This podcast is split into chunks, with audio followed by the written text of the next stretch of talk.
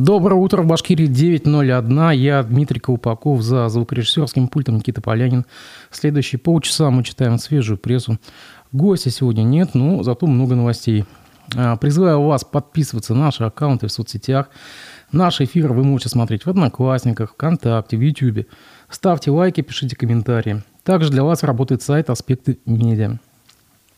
Да, я вас призываю помогать нам финансово при помощи сервиса Boosty. В описании к этому эфиру вы найдете ссылку на эту платформу. Дорогие друзья, у меня к вам большая просьба. Очень бы хотелось бы посмотреть, откуда вы все, где вы находитесь. Ну, такая просьба в комментариях здесь, в YouTube, в Одноклассниках, ВКонтакте. Напишите, пожалуйста, ваш город или населенный пункт, где вы нас смотрите. Или вы, когда после эфира уже, когда будет смотреть записи, тоже напишите в комментариях, где вы. Спасибо. Начнем с «Коммерсанта». Газета «Коммерсант». Издание цитирует Радия Хабирова.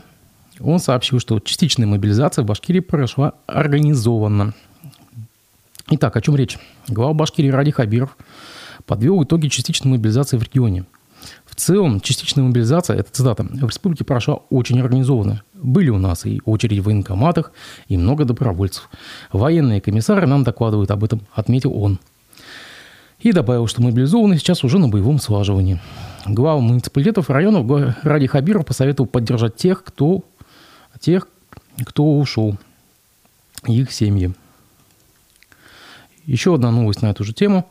Того же «Коммерсанта». Глава Башкирии поручил республиканскому министру культуры Амине Шафиковой организовать агитбригады из местных артистов, которые начнут ездить по местам боевого слаживания с концертами. Ну, это наша традиция боевая. С этой инициативой он выступил на оперативном совещании в правительстве республики. Мы разговаривали с мобилизованными ребятами. Они говорили, у нас есть время послушать песни, мы скучаем, поэтому создавайте агитбригады. Пусть едут, где наших много, в 5 точках. За этот месяц минимум по 2 выступления сделать, сказал Радий Хабиров.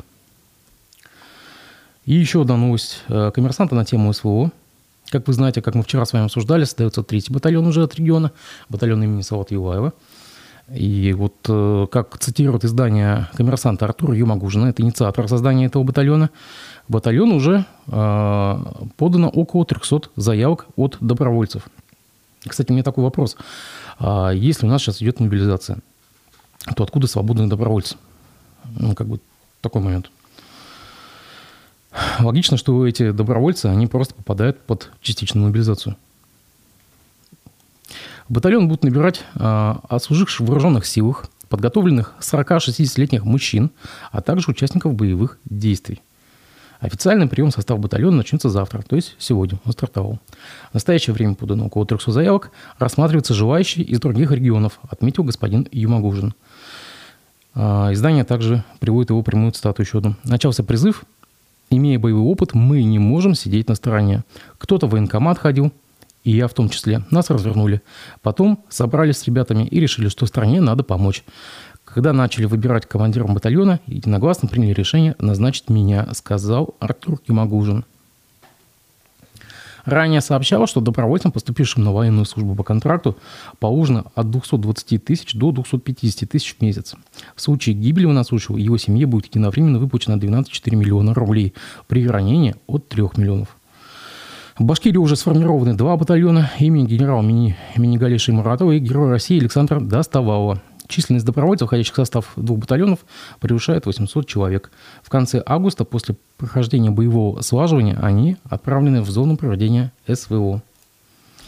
Издание «Сапкор-02» сообщает, что Уфа готовится встретить воспитанников Донецкой школы-интерната, которые остались без родителей. Из Ростова они едут в башкирскую столицу в сопровождении уполномоченного по правам ребенка Ольги Панчихиной. По словам Ольги Панчихиной, все организационные моменты позади. Передача детей прошла четко по нотам, сообщила она. Оформили все документы, на это ушло порядка 2 часов. Сейчас дети едут в Башкирию, где уже совсем скоро обретут новый дом и друзей. Ребята просто замечательные, добрые, непосредственно, несмотря на небольшой возраст, а в основном это 7-11 лет, они все по-взрослому понимают, поделилась впечатлениями, уполномоченным по правам ребенка. Далее, издание «Башинформ». Так, агентство «Башинформ» сообщает, и это, кстати, очень интересно. Вы уже видели в соцсетях, появились в пабликах разных сообщения о том, что попавшие под мобилизацию, не могут оставить своих животных домашних. То есть, если человек одинокий, допустим, его призывают, ему некуда оставить свою кошку или собаку. И вот что нам сообщает агентство «Башинформ». Управление ветеринарии Башкирии прорабатывает вопрос о приеме на передержку или содержание домашних питомцев мобилизованных. В случае, если родственники или друзья не могут помочь им с этой проблемой, а зоогостиница окажется финансово неподъемной. В соответствии с федеральным законом об ответственном обращении с животными, в случае невозможности дальнейшего содержания питомца, владелец животного обязан передать его новому владельцу или в приют для животных, которые могут обеспечить его условия содержания такого животного, отметили ведомстве. Башинформ обзвонил названное управление организации, чтобы узнать, смогут ли там принять дополнительных питомцев. Итак, в Уфимском приюте по улице Зеленая Роща 11/3 сказали, что готовы к этому. У нас содержится 300 собак и 20 кошек, и мы сможем взять еще сколько-то. Единственная проблема с пропитанием, потому что у нас сейчас намного больше животных, чем то количество, которое нам оплачивается. Например, 5 мешков крупы и 1 тонна обрезков у нас расходуется за 2,5 недели, рассказала руководительница приюта Яна Рудковская. Вот еще, куда позвонили в Башинформе. В приюте до дороги добра на Бирском тракте сказали, что вместимость приюта на пределе. Сейчас здесь 1000 собак. Сложная ситуация, конечно. Это очень большая проблема. Действительно, если ты уходишь, и непонятно, как бы, какие у тебя перспективы, а куда там кошку, собаку пристроить, это да, это проблема. Издание МКСЭТ сообщает, глава Янаульского района Башкирии прокомментировал видео с пленным земляком. Обращение, в котором глава Янаульского района Ильшат Вазигатов прояснил ситуацию с попавшим в плен в ходе СВО земляком, он разместил в соцсетях 3 октября. Вазигатов на своей странице в социальной сети прояснил неоднозначную ситуацию, о которой, по его словам, уже несколько дней ведутся активные обсуждения в мессенджерах, чатах и соцсетях. Речь о попавшем в плен участнике СВО из Янаульского района. Далее цитата. «Люди присылают друг другу видео, все взбудоражены, а самое главное, неясная информация на личном уровне порождает общественный резонанс. Параллельно идет и фейковая информация от мошенников. Наверное, неверное толкование ситуации играет только на руку украинской пропаганде». Это была цитата самого главы района. В свою очередь, Вазигатов заявил, что ему известно положение дел, и работа в этом направлении ведется совместно с республиканской властью. «Ситуация на контроле, парня надо вытащить, и вас будем держать в курсе», сообщил Вазигатов. Фамилию, имя бойца он не называет, хотя в соцсетях я уже видел, что, в принципе, известно, кто этот человек. ЮТВ. Стало известно, почему в военкоматах Башкирии мобилизованные не проходят медкомиссии. В региональном общественном народном фронте дали четкие разъяснения. Как сообщает ЮТВ, Центр помощи для ошибочно призванных на базе Общероссийского народного фронта объяснил, почему мобилизованные не проходят медкомиссии в военкоматах. Медицинское свидетельствование, сообщается, проводится только с обращения самого резервиста. Дело в том, цитата, что при мобилизации не нужно ждать медкомиссии. Житель, получивший повестку, должен сам прийти в военкомат и предоставить все соответствующие медицинские справки. Многие жалуются, что не проводились медкомиссии. В таких условиях медицинское свидетельствование проводиться не будет без заявления, сообщили в центре помощи. Соответственно, то есть, если ты сам не заявил о своем желании пройти медкомиссию, то ее не будет. Всего в центр помощи за несколько дней поступило около 700 обращений, из них 70% заявлений касается возраста, а 20% связаны с вопросом здоровья. Далее цитата. «Люди не согласны, апеллируют на указ и закон, однако там много критериев. Когда начинаем проверять, все законно. Второе – это связано со здоровьем», рассказали в центре помощи. Канал отмечает, что тема ошибочно мобилизованных также поднималась на оперативке Радия Хабирова. Глава Башкирии дал поручение работать с подобными обращениями и возвращать неверно призванных резервистов. Следующее. Издание РПК «Уфа». Сообщается, что депутаты в Башкирии предложили не повышать тарифы ЖКХ до лета 2024 года. Фракция ЛДПР в Курултае предлагает отказаться от повышения тарифов на услуги ЖКХ до 1 июля 2024 года, а максимально допустимый размер доли расходов жителей республики на коммуналку установить на уровне 10% вместо существующих 20%. Соответствующий проект обращения Госсобрания региона руководитель фракции Вячеслав Рябов направил в адрес спикера парламента Константина Толкачева. Поясняется, что документ имеется в распоряжении РБК. Данные меры позволят снизить социальную напряженность в обществе и положительным образом отразятся на экономическое благополучие наших граждан, говорится в документах. Депутаты указали, что в конце сентября федеральный Кабмин объявил об очередном повышении тарифов на газ, электроэнергию, обращение с ТКО, воду, тепловодоснабжение. Правительство перенесло индексацию тарифов с 1 июля 2023 года на 1 декабря 2022 года уже в этом году.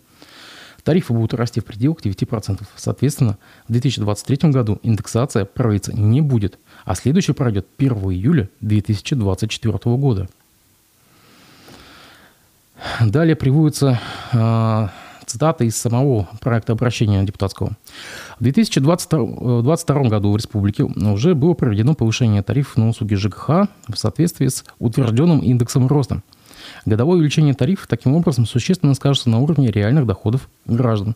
Постоянный рост тарифов на услуги ЖКХ вместе с повышением цен на товар первой необходимости в последние годы значительно опережает рост доходов большинства населения, говорится в проекте обращения. Отмечается, что рост тарифов без повышения доходов населения вызовет увеличение социальной напряженности в обществе, а при формировании тарифов уже складывается большой запас прочности по потерям коммунальных ресурсов, расходам на содержание инженерных сетей и прочее. Также во фракции ЛДПР отметили, что тарифы повышаются ежегодно, но износ инженерных сетей неуклонно растет. Авторы обращения отмечают, что ряд регионов на протяжении нескольких лет замораживают рост тарифов, а в некоторых субъектах они даже снижаются. При этом негативных явлений в сфере ЖКХ больше не становится. Также издание приводит здесь цитату бизнес-ЖКХ-омбудсмена Вадима Белькова. Кстати, мы ждем господина Белькова завтра на эфир «Аспекты ЖКХ». Итак, господин Бельков в разговоре с РБК УФА отметил, что пока новостей о том, что какой-то субъект страны отказался от запланированной правительством на декабрь индексации тарифов, не было. Неизвестно ему и о том, что ранее какие-либо субъекты замораживали рост цен. Снижение доли размера доходов, расходов на коммуналку до 10% кратно повысит число людей, которые могут претендовать на компенсацию части затрат. Соответственно, бюджетные затраты на эти компенсации вырастут на порядок. Конечно, я поддерживаю такие меры, но надо реально смотреть на вещи. И думаю, что отмена роста тарифов все же не в компетенции главы региона, а в компетенции правительства. А инициировать изменение максимально допустимого размера доли расходов жителей можно на законодательном уровне. Поэтому не исключаю, что такая инициатива может остаться в столе, сказал Беляков. Следующая тема. МКСЭД. Жители Башкирии за 6,5 часов отопления получили счет в 7 тысяч рублей. Уфимец получил счет за отопление и даже задумался о создании инициативной группы, которая бы способствовала оплате тепла лишь по факту. Пользователь соцсети ВКонтакте Игорь Зрилов получил платежку от компании БашРТС за минувший сентябрь. Я вам напомню, что буквально в последние дни сентября было запущено отопление. Кстати, уже третий год подряд отопление запускается в конце сентября, прямо перед наступлением октябрьской волны тепла, когда, в принципе, и тепло скоро будет, но все равно вот находятся такие дни холодные, да, сентябрьские, как повод для запуска отопительного сезона. Хотя для этого есть прописано в законе конкретно, когда, сколько суток, какая температура должна держаться. Итак, в общем, все произошло все как по схеме. Дома, не имеющие приборов учета, получили полную стоимость за месяц. Напомню, постановление о старте в Уфе отопительного сезона мэр Мавлиев подписал 27 сентября. Игорь Зрилов не терял надежды на то, что платеж все-таки будет уменьшен. Ведь подписание постановления о старте отопительного сезона не включало тепло в домах, как мгновение волшебной палочки. Его цитата. «Я знаю законы, я ожидал этого, но думал, все же есть у них совесть, и они пойдут навстречу жителям города, если не совсем отменят платеж за сентябрь. То есть хотя бы как-то его уменьшат, но нет, у них нет совести, так же, как и в администрации города», — сказал горожанин. Ну, что же, пожелаем мы удачи господину Зырьянову. Это будет очень сложно. Отопление, получается, было в сентябре всего 6,5 часов. А за это я сегодня получил счет в 6942 рубля. И это при том, что нам твердят, как у них там все дорого. А у нас, видимо, все дешево, продолжает господин Зырьянов. МКС обратился за комментариями БашРТС. Однако информацию компании предоставили уже известную. В домах, где установлен общий домовой прибор учета тепловой энергии, начисление идет по факту.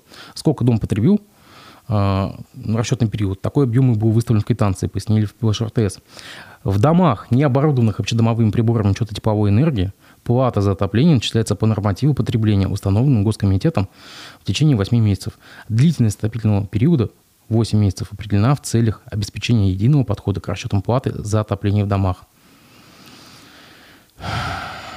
Ну, печально, печально на самом деле. Это такая ситуация для Уфы характерная.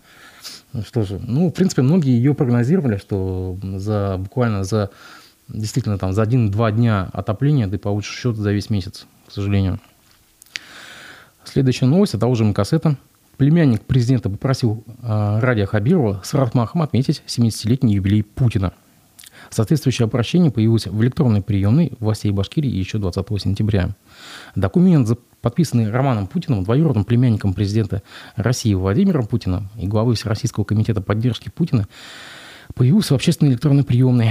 В нем глава этого комитета обращается к Радию Хабирову, называя его уважаемый Фаритович Хабиров, прямая цитата, и просит поддержать инициативу комитета поддержки президента, а также организовать поздравительное мероприятие 7 октября.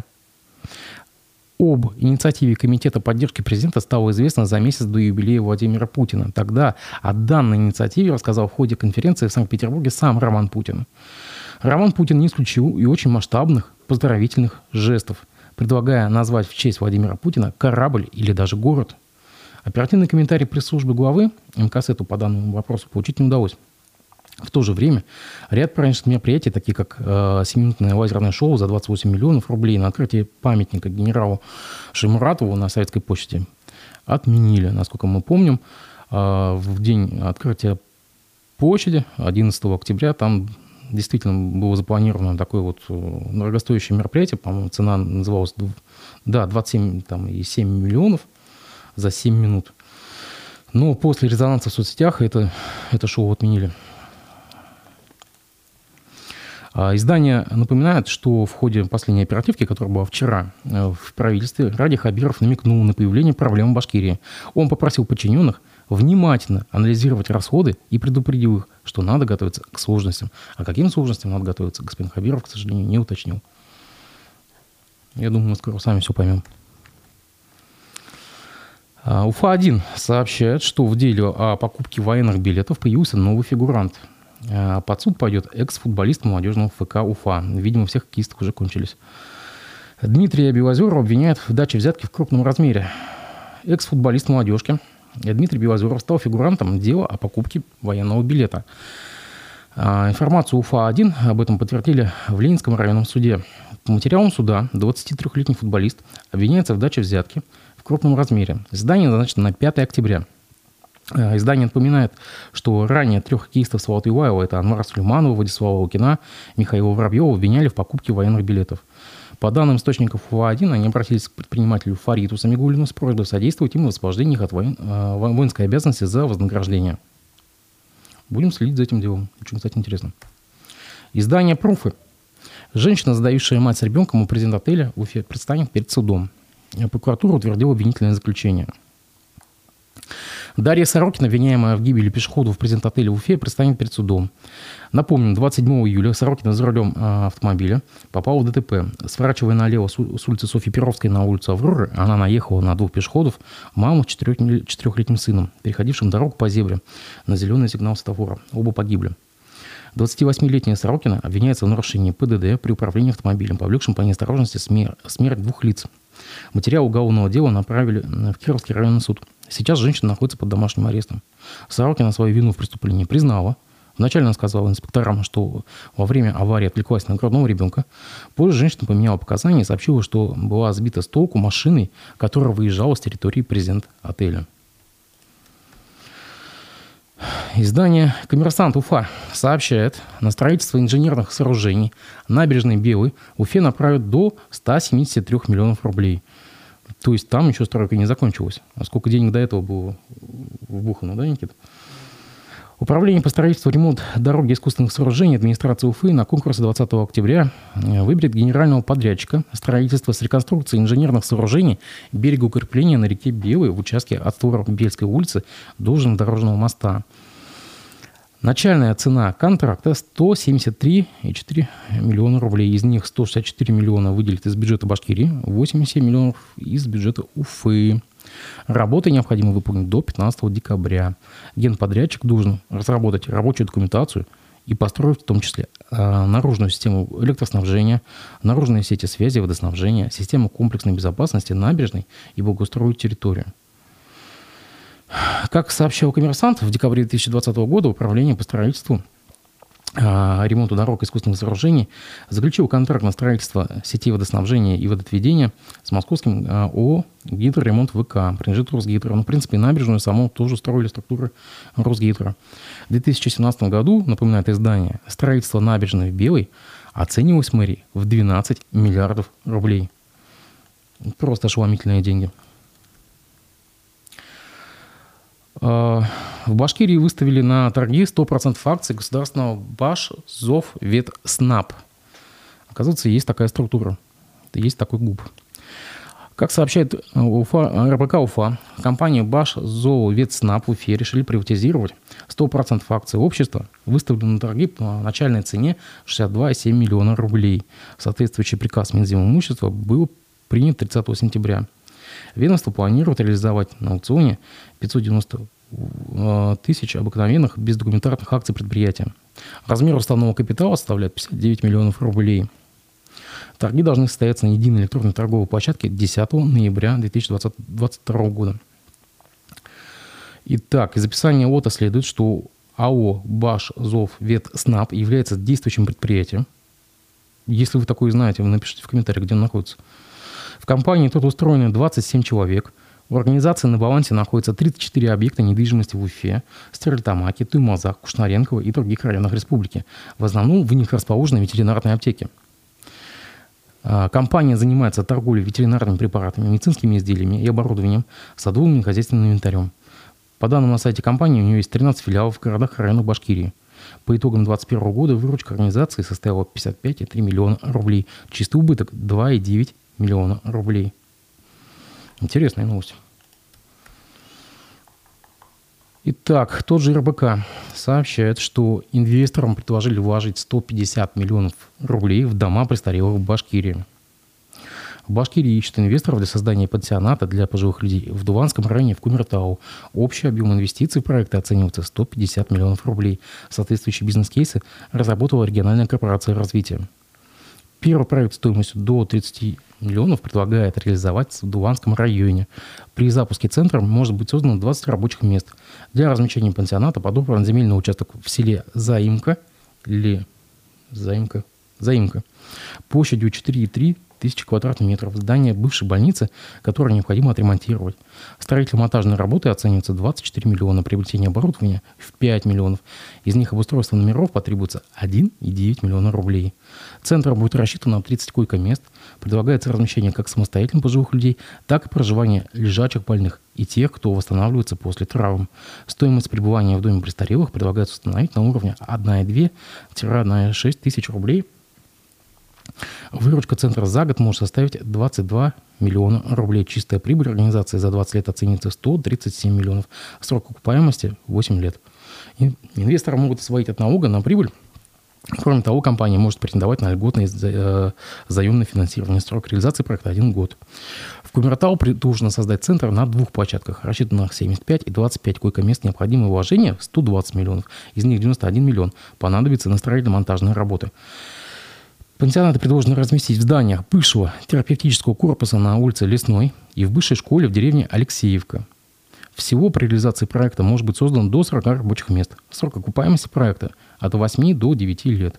За 20 лет чистая прибыль первой площадки может составить 156 миллионов, второй – 54 миллиона. Инвестору также готовы предоставить меры поддержки. Издание «Горобзор» сообщает, даже приводит цитату, в заголовок вынесли цитату Радия Хабирова. «У меня нет слов. Глава Башкирии остался недоволен министром ЖКХ».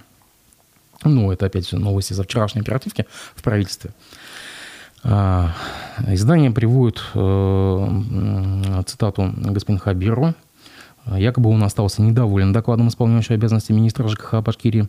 Все дело в том, что Юрий Паутов обошел стороной тему старта отопительного сезона. Глава региона попросил назвать конкретные даты.